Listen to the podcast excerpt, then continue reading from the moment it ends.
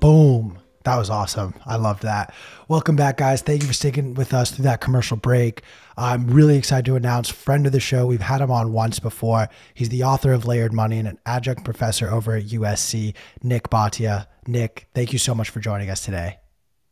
Q, great to see you, man. Great to be back. And those drums had me. That was I was awesome. dancing, that. right? Yeah, I love that. This is one that I'm really excited about. Nick, you have been on a tear with the Bitcoin Layer newsletter that you guys have been putting out. Um, there's a, a lot going on in the world. You guys have been, uh, you know, keeping everyone up to date on both what's happened, the effects it's happening, it's happening on day to day life right now, and what your expectations are going forward. We can start at a lot of places. I would like to start first off with the Fed. You actually were the one to tip me off to this but the Atlanta Fed, and Chris, if you could pull up that chart from the Atlanta Fed from yesterday, uh, they announced that their GDP forecast for Q2 is now forecasted to be zero. So, not necessarily negative, which a negative reading for Q2 would put us into a recession. But talk to us about the significance of this forecast coming in at zero right now, ahead of, we're now nine days out from the quarter ending. Sure. Well, the difference between slightly positive zero and slightly negative is is not important here. Um, what's important is that GDP is slowing down materially in the United States, and we are bordering on a technical recession, which is also not that important. Technical recession is two quarters of negative GDP growth which if this print ends up being negative for Q2, that would put us in technical recession.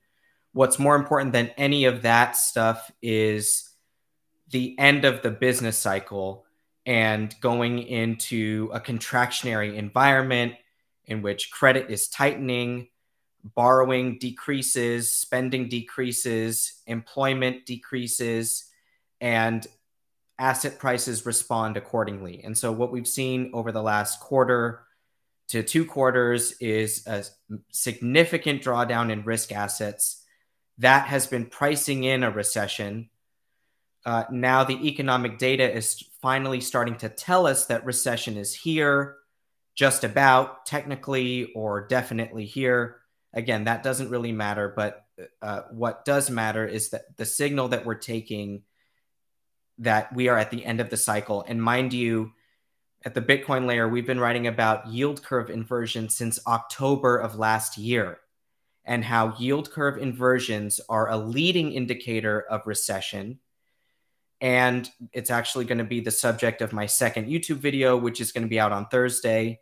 Um, yield curve inversions are a sign that recession is coming at some point in the future because the Fed is hiking rates to slow down the economic cycle or to send it into uh, its grave, basically, because inflation is going up. And uh, we've seen that from the yield curve over, you know, half a year. And here we are now at a, at a, a technical recession. And I just want to sort of clarify for the audience, and I say this as someone who uh, knows or I would say you have forgotten more than I know about uh, all of this stuff. So, but my understanding when we talk about yield curve inversion, and please correct me where I'm wrong, is that you know if someone came to me and was like, "Hey, can I borrow a hundred bucks?" I would probably want to know like, "Oh, that that hundred dollars is valuable to me as cash." So, sure, but there's going to be like a premium on that. I'm going to need like some kind of interest on that. So, if you know, normally if if I asked you like, "Well, how long do you want to borrow it for?" And you said 10 years, I'd be like, all right, let's say, and I'm making pulling this out of my ass, but like, let's say I'm, i want I want a 10% interest on that over the period of 10 years. So I want to make an additional 10%. Normally, we would expect that if I asked you that same question and you said one year, that I would give you a lower interest rate. I'd say, well, since it's since that $100 is only going to be locked up for one year versus 10 years, instead of 10%, I only need 1% interest. And if I understand correctly, yield curve inversion is where we actually see the inverse. So people want to make loans where they are getting uh, the, the the shorter expiration loans are actually higher value. We see higher interest rates on those one year, or in this, it's, I think the common one is a 10 year over the three year, right? 10 year and two year is the one that uh, is commonly cited. Yes. And so you have that correct. That's what uh, a positively sloped yield curve is the natural shape, uh, which is what you were describing in the first part of the example. And an inverted yield curve would be, uh, you know, the opposite of that. Now, what you're describing is a consumer lending type of environment or even a, a corporate lending type of environment. But this this yield curve inversion that we're talking about is in the US Treasury market and it's also in other parts of the interest rate derivatives market um, that is largely based off of the US Treasury market. And the plumbing of the financial system and an inversion there, it's quite different than if we had a consumer driven, uh, a consumer facing yield curve inversion, or even a or even a yield conversion, uh, sorry, a yield curve inversion that would benefit the consumer, someone that borrows at two years and has to pay 10% versus someone that only has to pay 2% if they borrowed for 10 years would be highly advantageous to a consumer.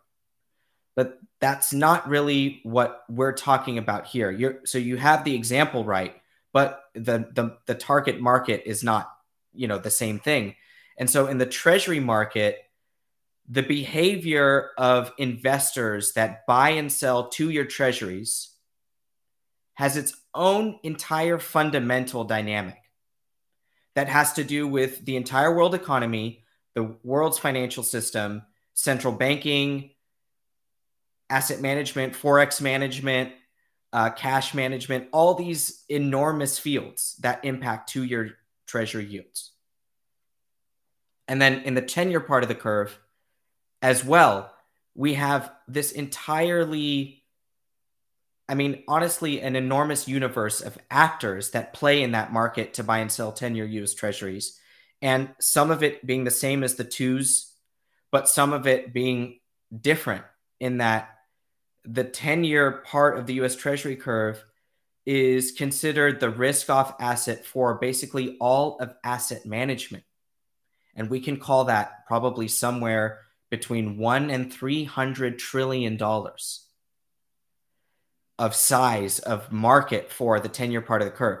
So when we look at the difference between two year US Treasury yields and 10 year US Treasury yields, we're talking about two parts of the monetary system and financial system that um, really have their own dynamics. And so to, to tie it all in, when twos tens is inverted, which right now it's essentially flat, it's essentially zero. It's inverted a little bit over the last few months here and there, but we're at we're at a flat level. What the market is saying is that we expect the Fed to be raising rates very quickly, but the overall growth and inflation level of the US economy over a 10 year time horizon is unchanged relative to that increase in short term interest rates. It's not making it so that we, the investors, believe that all of this hiking and raising of interest rates is going to turn into long term inflation or that long term inflation is actually something that the market believes. It actually doesn't believe that, and that's expressed with a flat yield curve. The market does not believe that we're headed to 5 to 8% inflation. Otherwise, 10-year yields will be would be at 5 to 8%. They're not. They're still at three and a quarter percent, just where two-year yields are. And two-year yields are at three and a quarter percent because that's where the market believes the Fed is eventually going to hike rates towards. Uh, right now, we're at one and three quarters percent. What, in your experience of you know watching the Fed play with these rate hikes, especially in the post 2007 2008 uh, financial crisis time period, it seems as though the market either knows or almost tells the Fed what to be doing. Even the most recent rate hike of 75 basis point, the market shifted its tune by Monday after the inflation reading it got on Friday, and the expectation was settled that hey, we're going to get 75 point, uh, 75 basis point hike. But in the days of Volcker, when he's going up 250 basis points, this was this was not pre-forecast by the market. This was not understood ahead of time. What effect does do you, are you seeing that have on just the general markets? So we have a saying at the Bitcoin layer. It's that the Fed is a slave to the rates market. The rates market moves first and prices in what the Fed is going to do so that when the Fed acts, it's not disrupting the market.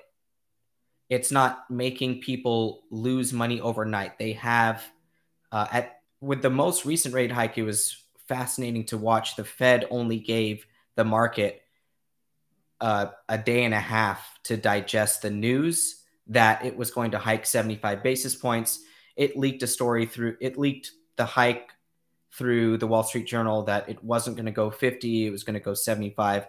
The market adjusted really quickly just in time for the Wednesday meeting. But generally, the Fed doesn't want to upset the market. It wants to tell the market in advance what it's going to do, get the market there, and then and then when it acts, it doesn't disrupt the market.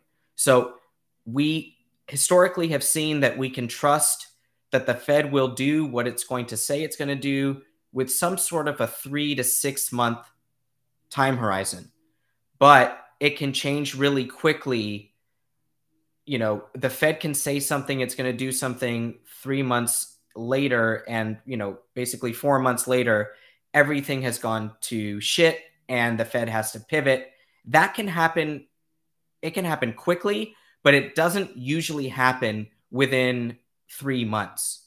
So that's what the Fed is trying to do. They're always trying to lead the market. The rates market gets there. But then at some point, we will see the two year yield come crashing back down.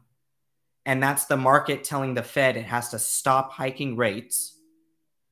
And the twos will come crashing down toward where the Fed funds currently is at that point, or below it. And then eventually the Fed, within days or weeks, will have to say, we're pausing our hiking cycle. And it'll be basically responding to what the market is telling them. Nick, I always love when you really break these things down because I don't think many of us really understand the nuances of how market participants really think and view these yield curves. Um, you know, we hear stagflation get thrown around a lot you brought up and highlighted in one of the most recent issues of the Bitcoin layer that unemployment is reaching these historic low levels. Uh, and it almost implies there's there's this nice little I'm going to steal yours and Joe's words here a nice little hole to thread the needle through where you can let in, uh, let unemployment go up for a little bit but not too much. I'm going to just ask a very direct question here. How confident are you in the Fed's ability to actually maneuver this or and if they're not able to properly maneuver this what are your expectations? Yeah so the fed you know what we said and i just want to you know pause for a second to acknowledge that at the bitcoin layer we've gone from one to three people and the explosion just in energy and amount of content that we've been able to put out and you know we launched the youtube channel today there's so much to there's so much more to come and i'm so thankful that i'm not just by myself anymore. So a uh, special shout out to joe consorti and matthew ball. Joe is helping with research and growth at the bitcoin layer and matt is helping us with our with our design our content strategy our videos. So uh, and our graphics. So i'm very thankful to have now a team of three. Uh, previously you know it's just me and my wife I'm writing and she's helping me look at things and uh, give me feedback. And now we are, you know, we're going into a proper business mode here at the Bitcoin at the Bitcoin layer. So I hope everyone subscribes to Substack, the YouTube, and joins us for the ride. There's plenty of free educational, you know, and research and analytical content that we're providing. So with that being said, back to your question about unemployment. There's only there's only one thing here. It's the cycle. And so the cycle drives all. And at the end of a cycle, when you're going to recession, right before you have inflation that's heating up And this is generally speaking. And that's not even to mention that the especially inflationary episode that we're having right now with inflation at 40 years high. But generally in the cycle, inflation is at its highs at the end of the cycle. The Fed is tightening monetary policy in response to that. And the reason that they're tightening is so they can bring inflation down. How do they bring inflation down? They slow the economy. What happens in a slowing economy? Unemployment goes up. So they say they want to thread the needle, but it's irrelevant. What they're doing is going to drive the recessionary or contractionary environment. Say we don't even get a recession, we could just get this uh, growth shock where growth stops at zero. And um, even then, we'll have a spike in unemployment, whether it's a little bit or a lot. The unemployment goes up. So they can say they want to thread the needle or they only want to bump unemployment from 3.6 to 4%. But we should never take the Fed's economic projections at at their face value. They're terrible at projecting 1 to 2 years out. The only thing they're good at is saying what they're going to do over the next 3 to 6 months from a monetary policy perspective because that's that's their only job is to come to a meeting every six to eight weeks and say raise rates, lower rates, QE, QT, whatever. That's all that they're good at. That's and they're not even, you know, good isn't its own word. We won't get down that path. But that's all that they do. They conduct monetary policy. They're terrible at economic projections. They completely missed inflation. They and we just can't trust whatever they're saying. So the only thing that people need to understand is that the cycle is what matters. We're at the end of the cycle and at the end of the cycle, Fed tightens, inflation and growth go down, and employment goes up. So, right now, that's why the market does believe we're at peak inflation, even though we could get inflation to 9% and we could even get it to 10% and it could last for another six to 12 months. I don't necessarily believe that's the path. I think that we're it'll slow a little bit quicker than that. But the point is that it'll roll over because the Fed has tightened already. The market has tightened for them. We know this because 30 year mortgages rates are at 6% now. That's not because the Fed funds rate is at 6%. Fed funds rate has gone from a quarter to one and three quarters but mortgage rates have gone from three to six. That is a real tightening. So forget that Fed doesn't matter anymore. The market has tightened. The real estate market will slow. That will have an effect on the US economy. The US economy will slow. unemployment will increase. That's what I'm trying to deliver to our subscribers and to our viewers is a simple way to understand where is the economy? What is going to happen? Stop listening to the Fed's projections. Look at the market.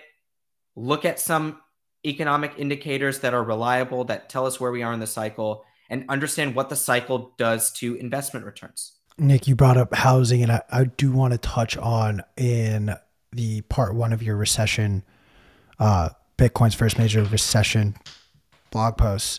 There is a chart of the 30 year fixed mortgage rate and something that you guys highlight, which I found very, very troubling for myself uh, as someone who is trying to look to buy a house, is these mortgage rates are now above levels during the 2008, 2009 window when, you know, shit really hit the fan. Looking at this with what the Fed has been saying, let's talk first housing now for a little bit. Um, expectations for the housing market. This seems to be the one marketplace that hasn't seen the drawdowns that the public equity markets or even the broader cryptocurrency markets or more specifically Bitcoin have seen over the last few months? Yes, this is a very important chart. It directly affects affordability. It's the direct consequence of the Fed indicating it's in a tightening cycle, right? So the market responds before the rates market responds before the Fed does. But the rates market forces the Fed's hand because the market is conducting monetary policy really for the Fed. And so what happens here is that we see inflation skyrocket. The market understands the Fed will have to tighten. short term rates and long term rates go up, and then mortgage rates go up because they're linked to these treasury yields and other interest rates in the market that are pricing in an increasing Fed funds rate over the coming 24 months. And that's what happens. Everything becomes more expensive. And the main feature of that is the borrowing cost. So the borrowing cost is skyrocketing. That's what the chart is telling you. And if the borrowing cost skyrockets, people cannot afford to do the same things that they were doing. So I'm not trying to make nitty gritty housing projections that the you know real estate prices will come down across the nation or that we'll have a, a collapse in new home sales or permits or anything like that. Again, what matters is the cycle. We, we are going to slow. Housing is going to slow because of all of this stuff. When housing slows, we have a wealth effect. The wealth effect is this idea that when the stock market and the real estate market increase in value, Americans feel wealthier because they can use the increased uh, home price to take out equity. They can uh, they feel wealthier because their 401k is higher, and they believe that their uh, retirement can come sooner because of that uh, retirement income that they have, and they spend more. That's the wealth effect. So the opposite is true. When your home price comes down and your stock market portfolio comes down in price, you spend less. The consumer is 70 plus percent of the US economy. Economy slows. Uh, companies look at that slowing economy and they say, we're not going to hire at the same pace or we're going to lay people off. We have already seen that in the headlines where we say we see layoffs. So it's all cycle driven and it's it's all actually predictable at the margin what's going to happen to each one of these components when you know where we are in the cycle. And right now we're at end cycle. This may be a, a conversation, uh, a deeper conversation, more philosophical, but I'm paying a lot of attention to private equity firms that have started to enter not just the housing market, because they've always been in some way affiliated with the housing market, but now going out, buying, owning, and essentially being landlords on single family homes. Um, to me, this feels and reads like a very dangerous practice that inevitably just leads to corporations owning all of the land. Uh, they seem to have an endless supply of money that, in my opinion, has been one of the root causes of an increased valuation of homes because not only are individuals bidding against other individuals, but now you're also bidding against BlackRock, uh, and other than the US government, I don't think anyone else has more money than BlackRock. Do you think these private equity firms that have entered the single family housing market could almost artificially keep the housing market at these levels for an extended period of time? Or is that just, are they going to feel the effects of a rising interest rate no different than individuals would? It's a it's a fair thesis that we have a segment of the demand today that we didn't always have. Um, so I would say it's a fair thesis to think that there would be marginal support during this cycle downturn that we wouldn't have elsewhere. Um, but in the end, the price and the yield on the asset is going to be what matters most to a BlackRock.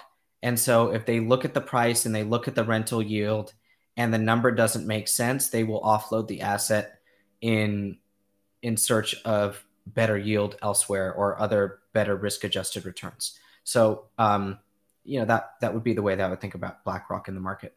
I could accept that. And I and I didn't really answer your question about the interest rate component of it, but the interest rate component will lead the price to adjust and it'll also lead the relative value of the rental income yield to other assets. So the interest rate uh, filters down into the two other metrics that BlackRock is going to look at, which is the price and the yield on the asset. And they'll compare it to interest rates elsewhere. And um, so the market will will will shake out where it shakes out, and we'll see if private equity is a lasting force in the market or if uh, consumers are better able to withstand the interest costs associated with uh, this most recent tightening. As much as I'd love to see the downturn, and, and many of us would, of a company like BlackRock, I think all of us are more concerned with our own individual well beings. Um, I'm gonna I'm gonna keep going down down these charts, and I lost P. So it, it's just you and me, Nick, and I get to have a very fun, very okay. Consumer credit. This is the one that I am genuinely concerned about, and this feels like this is our version of the 2008 bubble. Um, walk us through first, like what does consumer credit even measure, and then what are you seeing in these charts? Yes. So when we think about the consumer and we think about sentiment, um, that is also another indicator of where we are in the cycle and where spending is going to be. Because remember that the consumer is about three quarter percent, uh, you know, three quarters of our economy, and so if spending goes down, then the whole economy slows. So when consumer credit is being exhausted and we see a spike in borrowing toward the end of a cycle, it, what it's telling us is that the consumer doesn't have cash. They need to borrow, and they're using all of their borrowing capacity right now at the whatever rate that they can get because they're fearing that they won't get that next extension of credit.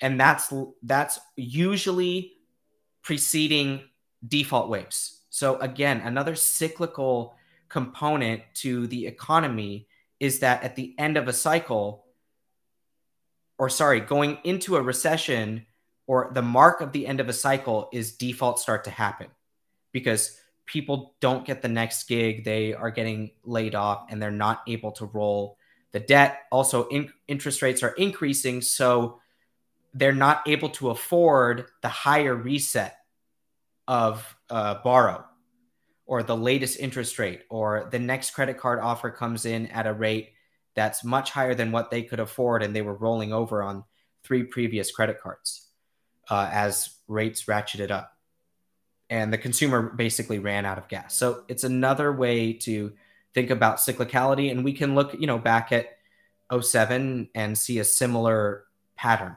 as you mentioned we're seeing almost this repeated cycle or pattern um, is there a specific area of spending that you are seeing is heightened, or maybe it's just the general inflation woes impacting this consumer credit bubble as well?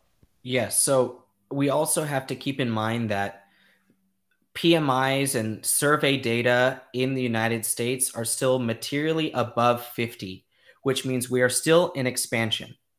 Um, that's why I say technical recession because we are headed for this technical recession, but really things are still buzzing. Corporate profitability is is modestly there. It's not it's not screaming recession necessarily, and so we have some recession indicators, but other parts of the economy saying that the economy is still hanging on, and you know with that, I think it's there's an important dynamic there that we we can watch. I don't like to watch too many sub indices or a thousand different uh, economic indicators. I choose five or six of them. Uh, we are going to do a video about it um, on the Bitcoin Layers YouTube channel, probably by next week, uh, to show you know we just have to look at ISM data, PMI data, consumer sentiment, from University of Michigan, small business optimism, only a few things to tell us where we are in the cycle and then predicting the magnitude of the cycle each way and predicting the moves in markets each way. I think it's beyond what I want to try to do for the reader and viewer because I don't think there's a ton of value in saying that we're heading to a deep recession or a shallow recession I don't think that matters. What matters to me is explaining the cycle, uh, explaining that risk markets will sell off six to 12 to 18 months before a recession. And that you'll see the best returns basically once the recession has been, you know, at the on the headlines of every newspaper around the country that we're in recession. So those those types of um, takeaways, that's what I'm that's what I'm passionate about. That's what I'm trying to build with the Bitcoin layer. I want it to be unique and not just something where we're making calls every day and we're not a hedge fund, we're not a trading service. We're a research and educational platform. So I want to always balance what I'm saying without making these numerical predictions, but rather guide the readers and the viewers through understanding the economic cycle and what that does to the rest of the investment world and it, how it impacts Bitcoin, really.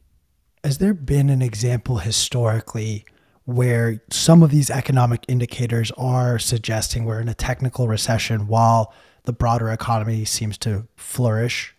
Maybe not flourish, but there's there's the correlation is close to one, but the magnitude and the level in terms of expansion or contraction is is not always on point.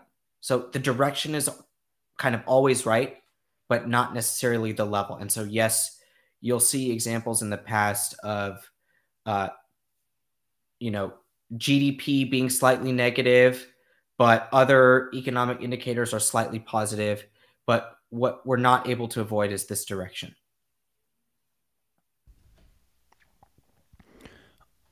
P, I don't know if uh, if you were just going and, and making doomsday preparations or not. Uh, I now get to ask my favorite question that I have frankly held back on asking for so long. Hit us with it. Correlation. Oh uh, shit. So you guys highlighted in part two of the major recession, Chris. This would be the Nasdaq 100 chart with the orange uh, Fed. I want the orange Fed rate below uh, I want to start there because we're seeing, and you guys really highlighted an excellent point here where it seems as though the growth we saw in the stock market almost perfectly coincides with the fact that we had a Fed fund rate of practically zero. And now, as we slowly see this incremental, no, not this one,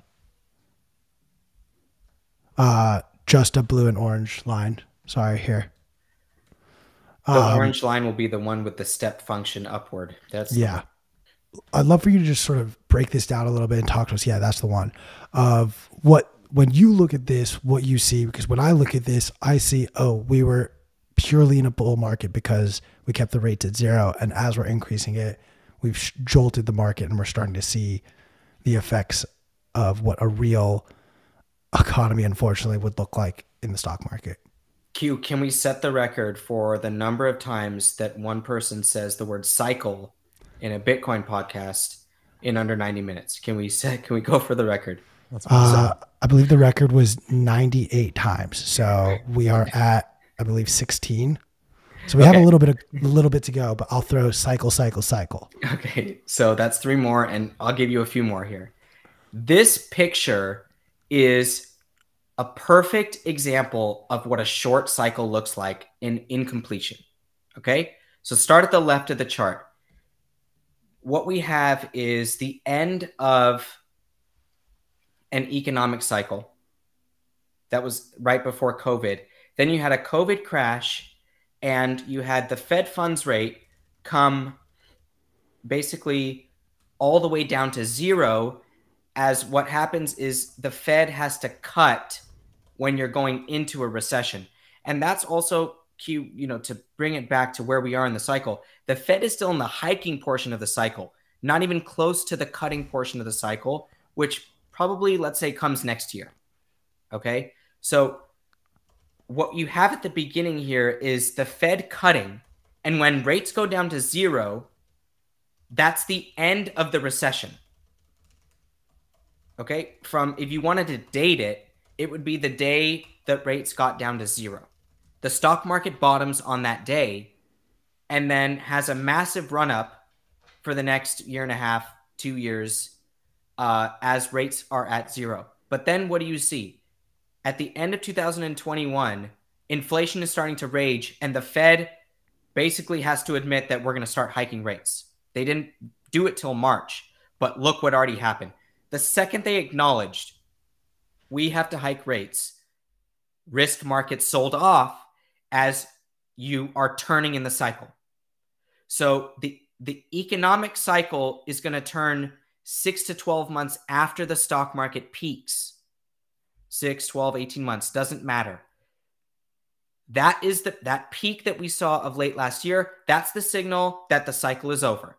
We only know looking back. That's why again, I'm not a trading service here. We're we have to look back and and analyze what does that mean?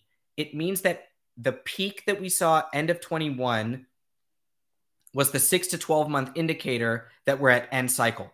Does the end cycle mean uh, a quick growth shock, a brief contraction, or a deep recession? No idea. We won't know until more data comes out, until we see how deep the stock market goes. NASDAQ is down 33%. If it goes down 60%, deep recession. If the bottom was you know, last week at 33%, maybe just a shallow contraction. Again, it's about identifying the cycle. And then, so right now we are, when the orange line is going back up, the Fed is saying, we're going to stop the cycle too. We're here to stop the cycle also. Even though rates markets are and and equity markets and the Bitcoin market, interestingly enough, is doing all the work for them. As portfolios go down, you think the wealth effect applies to Bitcoiners? Hell yeah, it does. We eating steak tonight, boys memes when we are at 70K is the same thing as we're going to McDonald's today because we're down 50, you know, it's the same thing. It's the wealth effect of Bitcoiners. It's a fraction of the, I'm not saying that actually impacts top line GDP growth in a material way, but it's the same behavioral effect that we get. The risk market sold off. Economy will slow off of the back of wealth effect going back six months. Then interest rates go up, housing slows. The Fed is hiking into all of this as it admits it's behind the curve. And we know that they're a slave to rates market. So they're large, they're irrelevant from some of that signaling perspective. The rates market leads by many months, but tightening is here. So what you're looking at there is a short cycle. It's a short cycle because of the pandemic and the response and the fiscal response and monetary response. All of that goes away. And what, you know, what we didn't put up was the Fed's balance sheet. We've talked about QE and QT in a previous piece. That was a highly educational piece to explain QE1 through QE4 and then QT1 and QT2. We're in QT2 right now uh, all of that is also cyclical and part of the uh, Fed's monetary policy and part of what drives investment returns. I almost want, I'm going to hold off on the actual correlation conversation for a little bit longer um, because, you know, all of this is essentially applying. Uh, implying that the next cycle is in fact a recession that we're due for this correction and it is a necessary and healthy part of a growing economy. You don't just go straight up. So it, it is inevitable that we would have this. Um, whether it is exaggerated because of what we've done over the last two years, we will unfortunately have to bear witness to ourselves. But some something that you guys have really emphasized at the Bitcoin layer is this is Bitcoin's first real attempt at going through a recession. Um, I want to first just maybe touch on or set expectations for both P, Nick, and even myself of what expectations are for Bitcoin as it enters this period of a general market recession, not a Bitcoin recession, but a general market recession, and what Bitcoin can look like on the other side of this? I believe, and this is, you know, we're going to be writing about this for tomorrow's issue I basically believe that the recession that we see starting now has been priced in by Bitcoin over the last 12 months. and that the drawdown that we saw was the market pricing in uh, recession. So stocks go down 33%, Bitcoin goes down 70 plus percent, and um, and that's it. And so that would mean that we're heading into a modest contraction or recession that has started already. That will be over maybe by the end of this year. Asset prices start to head back up. The chart on stocks looks much worse than the chart on Bitcoin, which has returned to a lot of fundamental and longer term valuation metrics and kind of returned back to scratch. Um, where stocks are still a little bit above that level. Another thing that we have to be watching now, and we are watching, is the Ethereum to Bitcoin cross and what behavioral implications that has on the cycle. Because we would expect that that ratio would come down as we're going into contractionary period as risk goes off, but that it would resume going back up in a risk on period. So I think that there's behavioral implications implications from the Bitcoin price, the stock market, the Ethereum Bitcoin cross, and of course, rates. You guys know I do price study every day. And so that is what I'm watching. I'm watching the suite of prices to tell us have we bottomed or have we not?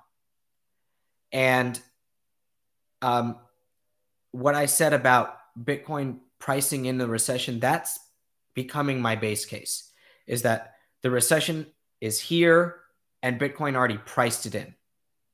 And we had all the flush that we needed to have. Um, we'll see, you know, we'll we'll we'll do the research, we'll do the price study.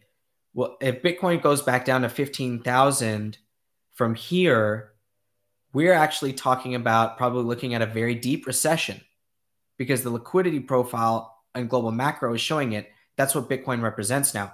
Bitcoin is actually a big daddy like in the global macro scene in terms of how well it's forecasted this current recession. Big ups to Bitcoin for showing the market the direction. And I, I mean it tongue in cheek, but it's actually it, it's an important takeaway. Bitcoin is fully part of the global macro play because of the way it's responded to this recession we we have to look at the correlation with equities and understand that Bitcoin was also pricing in recession right next to stocks. Who's in the driver's seat doesn't matter. They're sitting next to each other. Risk A and risk B doesn't matter. Uh, beta is high in, Vic- in Bitcoin versus the stock market. They are both forecasting the economic slowdown or the recession. So, what is Bitcoin's role? It's actually to tell us when uh, how deep the recession is going to be when we've bottomed to lead by three to six to nine months in terms of when the economy bottoms and um and then i know you want to talk about kind of our discovery around the stock market and uh, bitcoin's correlation with each other but let's you know save that for the next question the the point the takeaway here is that if bitcoin's price bottoms here we're we're going into maybe a short recession and we'll be out of it. But if it goes much lower, it's probably signaling a much deeper recession, um, a deep, deep, deep recession, which I, and I don't, clear, I'm not forecasting, but that's, uh, I don't necessarily, it's not my base case. And to be clear, when you say that it's forecasting a deep, deep recession, you're saying forecasting a deep, deep recession in the broader macro or in the broader market.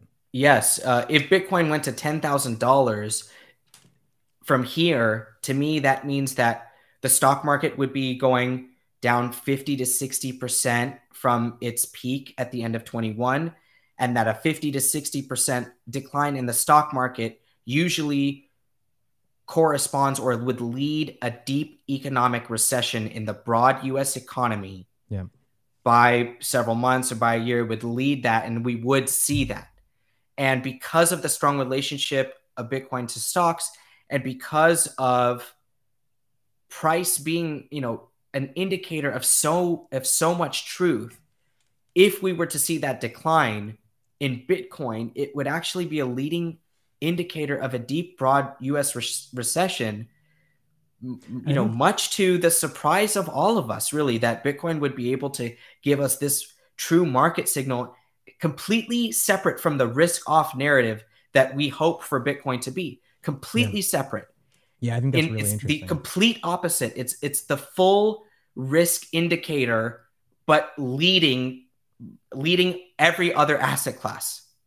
It's mind blowing, but it actually is probably what is unfolding on it before our eyes. We won't be able to confirm it for another six to 12 months from now. I hate sounding like an economist. I'm far from one. I'm a trader. I'm, I have terrible I'm, news for you. I'm a trader and a price student. And so I will let that markets tell me if I'm right or wrong, not any economic indicators or anything like that. But we do have to do price study ex post and we have to look back and see were our theses right about, you know, Bitcoin being a signal. I actually love this thesis. I've been very vocal that I've actually been using Bitcoin as my leading indicator for the NASDAQ and been trading QQQ puts based on Bitcoin's price movement. Um, so I do love, I think, the thesis. I'm a little maybe lost on how you're drawing that conclusion, though. For myself, I've assume these are assumptions that I'm just gathering from what I'm seeing. I'm viewing what the price movement of Bitcoin uh, directly related to private money, hedge fund managers, and, and so on, who do not need to publicly disclose that they're buying or selling Bitcoin. Most don't have to do that. And they have their own beta calculation for Bitcoin and have in turn moved portfolio allocation accordingly. Um, you know, we're seeing a, a rise up in the Bitcoin price and in my head, I'm seeing, oh, we are nine days away from the end of the quarter. Bitcoin's price is going up. If I think that this is just being treated like a risk on asset by fund managers, they probably have an allocation percentage that they're supposed to have for some of their clients. And they're just trying to get to that allocation amount by end of quarter. And then the dump will continue. Um, I'm curious if that is in any way incorporated or you're thinking in a similar fashion that there is some private money being put into the Bitcoin market ecosystem. And that's part of the reason why you're seeing it trade almost in tandem.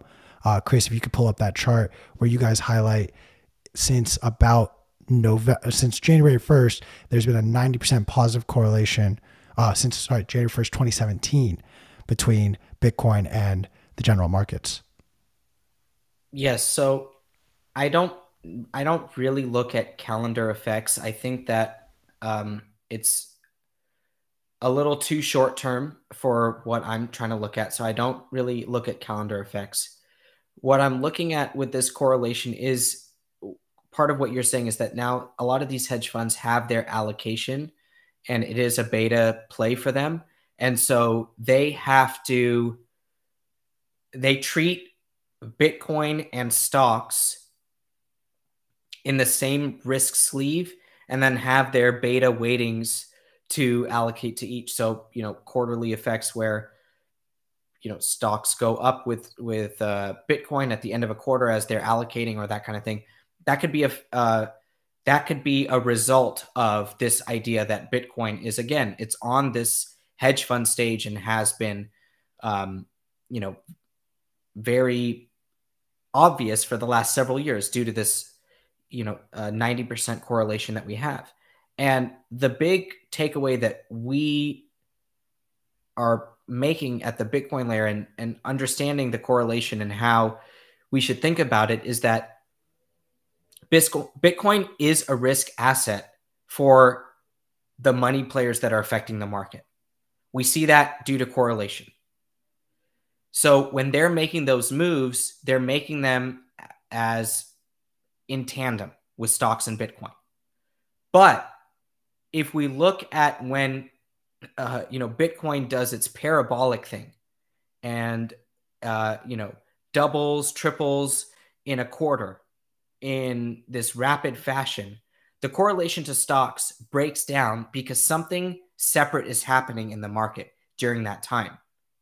So it what would what would the takeaway for that be for investors? It would be that Bitcoin is going to be subject to the cycle and global macro risk 90% of the time. But for 10%, it will act on its own fundamentals. And historically, that has been when Bitcoin has gone up in a parabolic fashion, not when it has gone down. When it goes down, the correlation goes to one, 100%. And so Bitcoin exhibits a ton of cyclicality along with other risk assets, except for when it doesn't, which is a very short amount of time. And during that short amount of time, dramatic things happen that we have to point out and explain in order to explain Bitcoin's 100% compound annual growth rate that it's shown since its birth. So it's a really it's it's a it's actually a common sense discovery that we made to try to explain how Bitcoin can be can go from one cent to fifty thousand dollars, but still be ninety percent correlated with stocks. It's you have to tie. You have there's a missing piece of the puzzle, and we believe that we we we discovered that, uh, and not even this huge discovery, but more of a, a common sense way to explain the divergence over the long term time horizon while also staring the reality straight in the face that Bitcoin and stocks are correlated and Bitcoin is a risk asset. That's what the market tells us. Let, let's dive into that explanation because I think you guys did a very excellent job of explaining the cycles and showcasing that over the course of each of these Bitcoin bull cycles, the correlation has diminished slowly over time, implying that yes, Bitcoin is decoupling uh, and we're probably five or six, maybe even seven more cycles away from really feeling that. But can you break that down? And Chris, this is that last little grid with the three lines and then percentages on the other side. Yeah. So, what we really need to explain this better, and we'll work on this as a correlation matrix across asset classes. And what you'll see is that stocks and copper, for example, can be correlated at, at one during certain times and then no correlation during other times. Different correlation regimes. We go through different correlation regimes across asset classes. Sometimes, most times, equities and corporate credit spreads are moving in a correlated way where corporate spreads are widening and risk assets are declining. Um, we get that sort of situation almost every day. But for times, credit and equities perform differently. So, over a long term time horizon, we should look at asset uh, class correlations to give us a sense of really how independent these things are from each other. We would see that corporate spreads and equities are highly correlated, and copper would be much less correlated. So, right now, Bitcoin and stocks are highly correlated how long will it take for them to go less correlated? I don't think we're going negatively correlated because for so much of the time, it's behaving like this risk asset. But yes, it does have its own fundamentals. So it should decline over time. It is declining over time marginally. And um, we'll have to we'll have to you know just continue to observe this ratio um, and we'll also have to continue to observe like when Bitcoin does its next parabolic thing. What what have stocks done during that time? That'll be another empirical data point in proving out some of these theories. Keep in mind also guys that when we read like I studied finance in school, I studied uh, portfolio construction. They look at 50 to 80 years of returns. The whole study is based off of that, like 80 years of data, right? And really, at best, 50 years of data. When they're trying to see how should we build a portfolio, what's the good, ba- what's the best balance between risk and reward? You know, people know it sometimes as a Sharpe ratio. This is balancing, you know, expected return versus expected risk. All of these theories are based off of 20 to 30 year old theories that are based off of 50 to 80 year old data. So, as it is, it's not that much data that they've used to build all of this theory. Now we come into Bitcoin and we have a minuscule amount of data points to build out theories on how Bitcoin portfolio should be constructed or how a portfolio should be constructed w- alongside Bitcoin. Bitcoin went from one cent to a thousand dollars in its first three years, four years. So there's there's so much noise in the young history of Bitcoin that all we are trying to do is put some theories out, test them over time. Each halving cycle, we get more data points to prove or disprove the halving theory. Each time we have a recession, we get more or less, you know, more data points to prove or disprove the correlation theory. And so we're how many data points do we have in halvings? Three. How many data points in recessions? One and a half. It's it's not much. So we just do our best. We're trying to cover this. We're trying to narrate the transition toward a more Bitcoin centric world and where Bitcoin is part of global macro. That's the mission of the Bitcoin layer. You guys have been instrumental you especially Nick have been instrumental in my Bitcoin education and genuinely the Bitcoin layer is one of my favorite newsletters that I receive. So if you are not already subscribed, you absolutely should go. It takes you no time. There's a free version. He has a paid tier on the Substack as well. But I personally very excited for a lot of this content you guys have churning out. And I, I want to just freely in the middle of this interview remind everyone if you are not yet subscribed to a this channel, subscribe to this channel, but also be sure to subscribe to all things Bitcoin Layer. I do have a question, and I I will be completely honest. I'm messaging Joe because I'm I'm a little perplexed and candidly surprised that you were seeing this 90% correlation since 2017 based on brief periods of extreme low and negative correlation when Bitcoin is obviously pumping, as you mentioned at the very beginning of our interview. What, in your opinion, though, is the root cause of the decline of this correlation and what can we be doing to help further enhance this decline at a faster rate? What can we be doing is not much. The only thing that talks here is money. So, you know, trade it outside the hedge fund sphere to affect the Bitcoin price. You know, I can't, that's literally the only thing that we can do here. Money is the only thing that talks, right?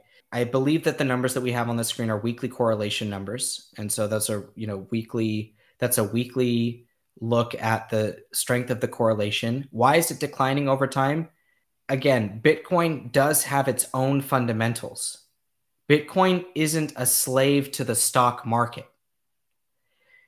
It is allocated in the same funds that have a lot of money that move the market that doesn't mean that stocks are Bitcoin.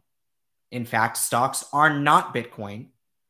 And so there is a different set of supply and demand dynamics on Bitcoin that will make it trade independently of stocks for it doesn't even matter if it's some of the time. The only thing that matters is that some of the time it does.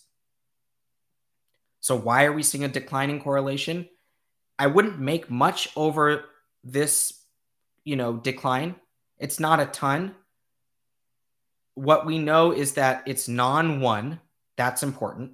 That it is declining is a good statistical sign, right? But statistics don't tell the full story because what does a 0.8 correlation means? It just means that most of the time it's correlated and some and a very small amount of the time it's not.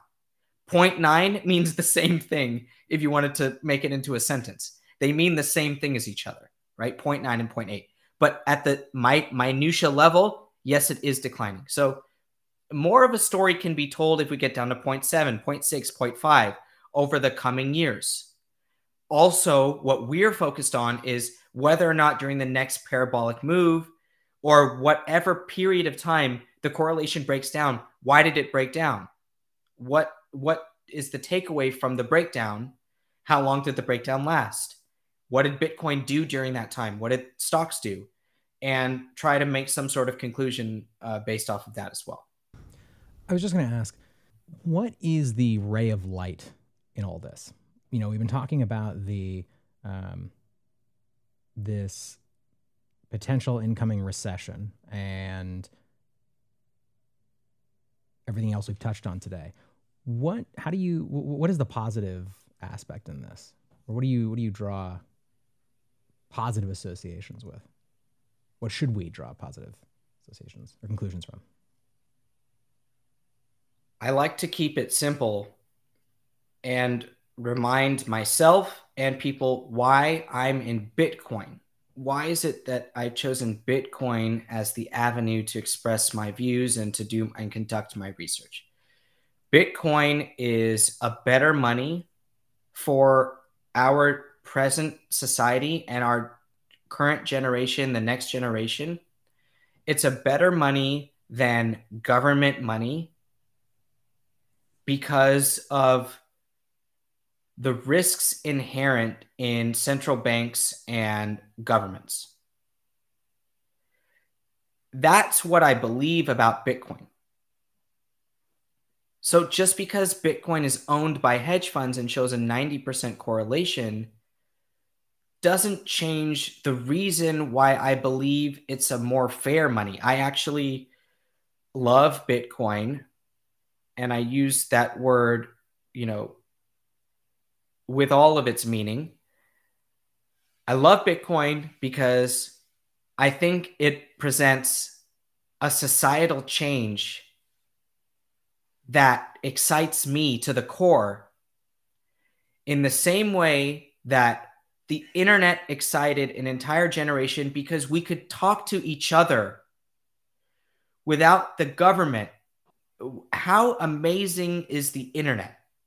And it's like, it's really, uh, it sounds stupid uh, to kind of pin it all on that, but how amazing is it that we can all talk to each other all the time online? We have YouTube, we have Twitter, we have the next decentralized iterations of these platforms.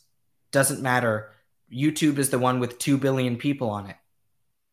And we're all on YouTube learning from each other, teaching each other, communicating with each other, nobody in the middle. We have a YouTube censor that sometimes gets involved. No comment. We have what we have. And it's a blessing and it's a freedom.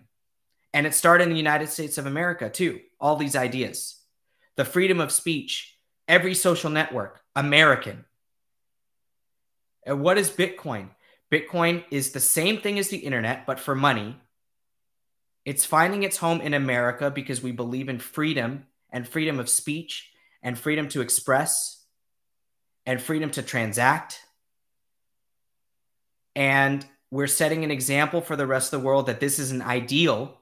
Bitcoin is an ideal that is in the light of American ambition and entrepreneurship and freedoms, the rest of the world looks at us and says, Why are you guys obsessed with Bitcoin? It must be good.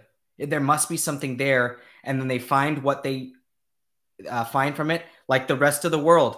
Did, they, did the internet start there? No, it started in California. But, and Hal Finney is a Californian, a proud, and, and I'm proud to be one and share the home state with Hal Finney. I'm here with you, Nick. you know, Cali represent. And so the rest of the world is using the internet. It's helping them do amazing things. Where did it start? It started here. And Bitcoin has to be that effect for the world. The same way that the internet has changed the world, Bitcoin will do that. That's why I'm here. That's my takeaway.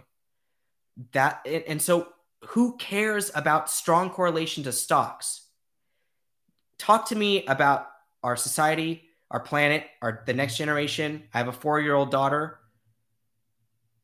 What do you want from the world? I want Bitcoin to be an option for us. That's it and I believe Bitcoin will have a lot of success. But I'm not I'm not super into the hyper Bitcoinization narrative. As long as it's here and it's growing and it's alive and it's embraced and the spirit of it is is acknowledged. Doesn't matter how many people we There are people that have it that use it. That number, the number will grow as well, just like population has grown uh, that uses the internet over time. You you have to compare it to internet adoption, or else you're missing you're missing everything. There was something circulating on social media, Twitter especially last week, of the idea that oh the Lightning Network cannot scale, and I want to piggyback off of what Nick's saying to really explain for everyone to fully fully debunk the FUD of well, not everyone could run their own node and uh, uh too hard. Um, there was a point where people were saying that about putting an internet connection in your own home, let alone a computer in your own home. And with the exception of my parents' home, which only last year decided let's actually get off of hardwiring cables and actually introduce Wi-Fi in the 21st century into this household. Um, this was the last house in Los Angeles that didn't have Wi-Fi. Everyone has a Wi-Fi modem in their own home. That was unimaginable when I was a kid. I remember the commercial that Best Buy had actually when laptops started to become at the forefront of computer innovation and the idea that you could have wireless connection and there was a puppet that was walking around and the Best Buy clerk says, but this is all wireless. So like you don't need to like worry about all the plugs like getting in your way. And then the puppet being a puppet was fantasizing about not having all the wires on it. Anyways, I've digressed and lost the plot. But the point being, to Nick's point, the adoption of this may be difficult for many people to grasp. And it is as simple as hey, there was a moment where a computer took the whole floor of a building. And now I have a computer right here in my pocket, let alone right in front of me and what's recording this has the computer processing power akin to some of those early day computers. So I digress. I do want to ask you, Nick, on the topic of just regulatory expansion in the Bitcoin realm. We saw last month, yeah, about a month ago, New York put forward some legislation that was pretty anti Bitcoin mining in their state. Um, at the same time, states like Texas and Wyoming seem to be at the forefront of bringing in Bitcoin miners. Where where do you I think what would you say to some of these FUD spinners around Bitcoin and its energy use? We'll start there. The value proposition of Bitcoin is that there's no counterparty, it's a commodity and not issued by any central party. That is the entire value proposition of Bitcoin. That's what the that's what Satoshi discovered was how to do that. And so for that to be preserved, we have to have a bunch of miners on around the world to preserve that uh, preserve that decentralization. So what's this what's the issuer of Bitcoin? All the all the miners that are on. Who owns the miners? Hopefully uh, a, diversi- a diversified enough set of profit seekers. And that's the mechanism that we have. It, it doesn't really go beyond that. What do you value the energy that you consume? How do you value the energy you consume? The world has valued Bitcoin's energy with a price, with a market value. That's the value. It's not anybody's job to tell other people how to consume the energy. This is one of my biggest problems with uh, the narrative out there. The United States telling you, uh, telling China and India, stop burning coal. You're basically saying, stop turning the power on. We'd rather you die than burn coal. That's the same. That's the same thing that you're telling Bitcoin miners. Turn the power off because Bitcoin isn't worth the energy of the planet. And that's our choice to tell you to do that. So it's a preposterous proposal to say, turn the Bitcoin miners off, just as it would be to tell a country without any clean, clean energy infrastructure to tell them to turn the coal plant off. It's inhumane. It's not fair. It's not an equitable request from one segment of the population to the other. We all share the same planet. Let me decide how I want to consume my energy in my own way. And I'm not talking about destroying the society by consuming energy. I'm taking a good out of that energy consumption, just as the person in India cooking from the energy from the coal power plant, cooking food, heating water. So you can't pick and choose how other people are going to consume their energy, right? Especially with uh, those that pro- fly private jets. I mean, what you've described is, in essence, what Sri Lanka is dealing with. They're dealing with the repercussions of trying to have these developed nation policies without the funding and ability to actually adhere to it, and in turn have cratered their economy trying to adhere to these bullshit ESG standards that even we don't adhere to. Sorry, this this conversation is getting me a little a little riled up, and I'm ready ready to fight someone. Honestly, um, darkness, embrace it. Nick, is there a commodity, gold? I mean, sorry, not gold, not oil, because everyone keeps saying oil, and like, yes, I get it. Oil is very important, but is there a commodity that you're paying extra close attention to uh, that maybe could be an, another indicator beyond just Bitcoin to prelude some worse stuff happening, if you will? Um, honestly, no. I think that the oil market is um, has too many of its own fundamentals, uh, and it can be a great macro indicator, but it can be it can be noisy. So oil is looking at the oil price is something I do for price study, but it's not something that's part of my core framework to see where we're going. And to be honest, neither is gold and neither is copper, and neither are neither is lumber. I know a lot of people like to use lumber as well as a leading indicator. Other people like to look at agricultural commodities to forecast emerging market turmoil, perhaps, or you know, stage of the cycle. Not none of that stuff is really part of my framework. You guys know me as a rates guy. I stick to that, and I stick to price study in the rates market. And um, you know, I dabble in areas of risk like uh, you know equities and other corporate spreads. Um, that's really as far as I'll go outside of my lane.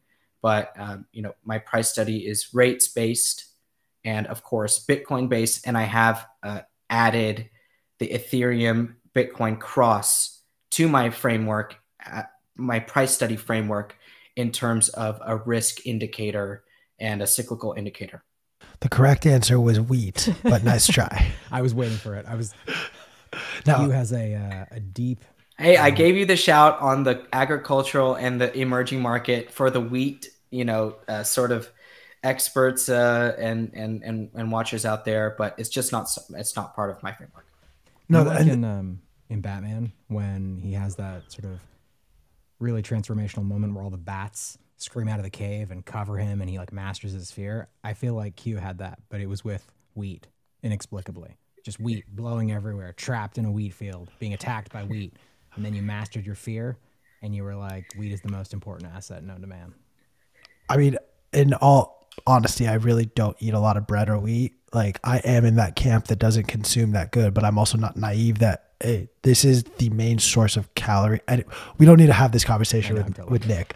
Um, Nick, is there, so we've talked a lot about yield curves, we've talked a lot about bonds and what your expectations are.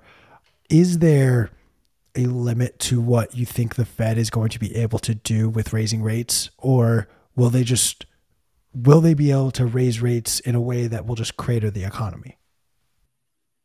there is a there is a tipping point. At the beginning of the year, what I wanted to communicate most to my readers was that the Fed is going to start hiking rates and aggressively and a bunch, and stocks will come down and the Fed will not care. I, I was pounding the table on this thesis that, you know, um, the Fed will be raising rates it will bring stocks down and they won't cave right away. Inflation's at 8%. They will not cave. It's not, it, that's not on the near term time horizon.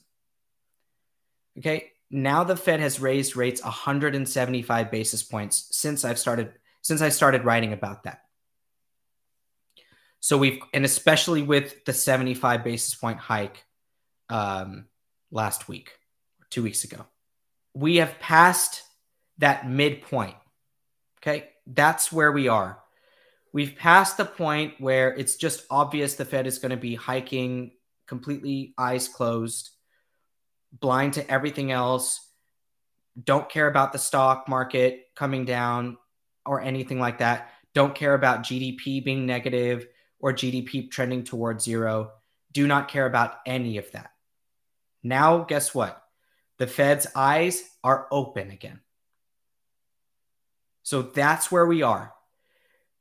Their eyes were closed because they had to. They had to um, basically not embarrass themselves, right? Not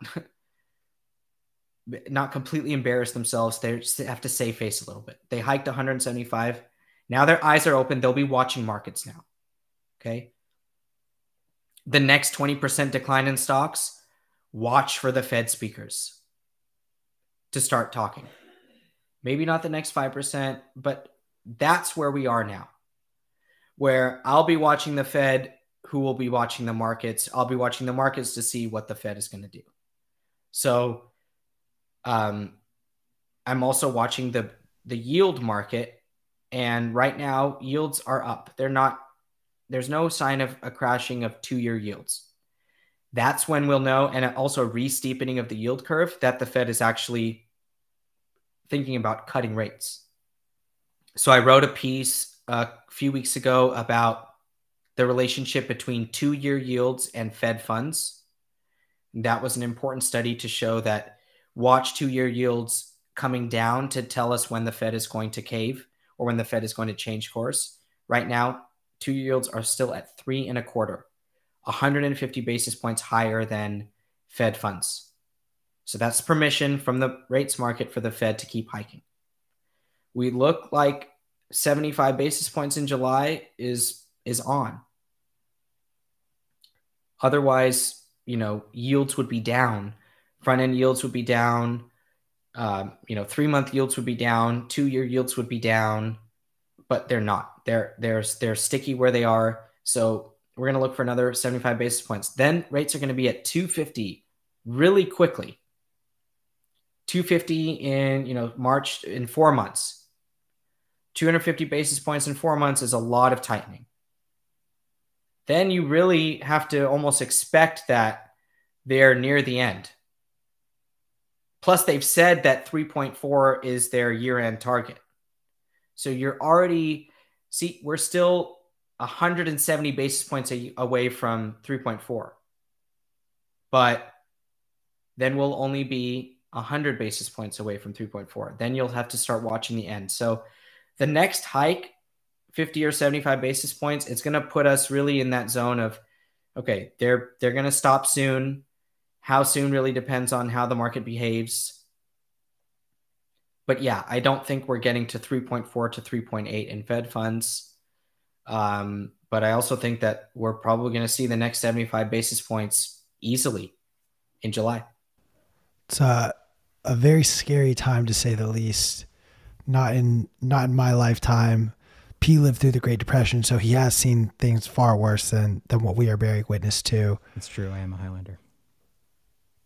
Uh, Nick, I, I want to respect your, your hard stop um, and give you sort of the last opportunity. Actually, there is one question. We always take one question from the audience. You know what the question already is. P, I will let you ask the final question. Wait, I, I don't know which which one you're. No, oh my god. You hyped this up in the chat, and I'm going to take it from you because you've just you you lost the plot. Nick, why is Joe the best employee you have ever had? Oh my god. Well, it's there was this is the top comment. Q asked like, "Hey, we're talking with Nick tomorrow." It is a fantastic question.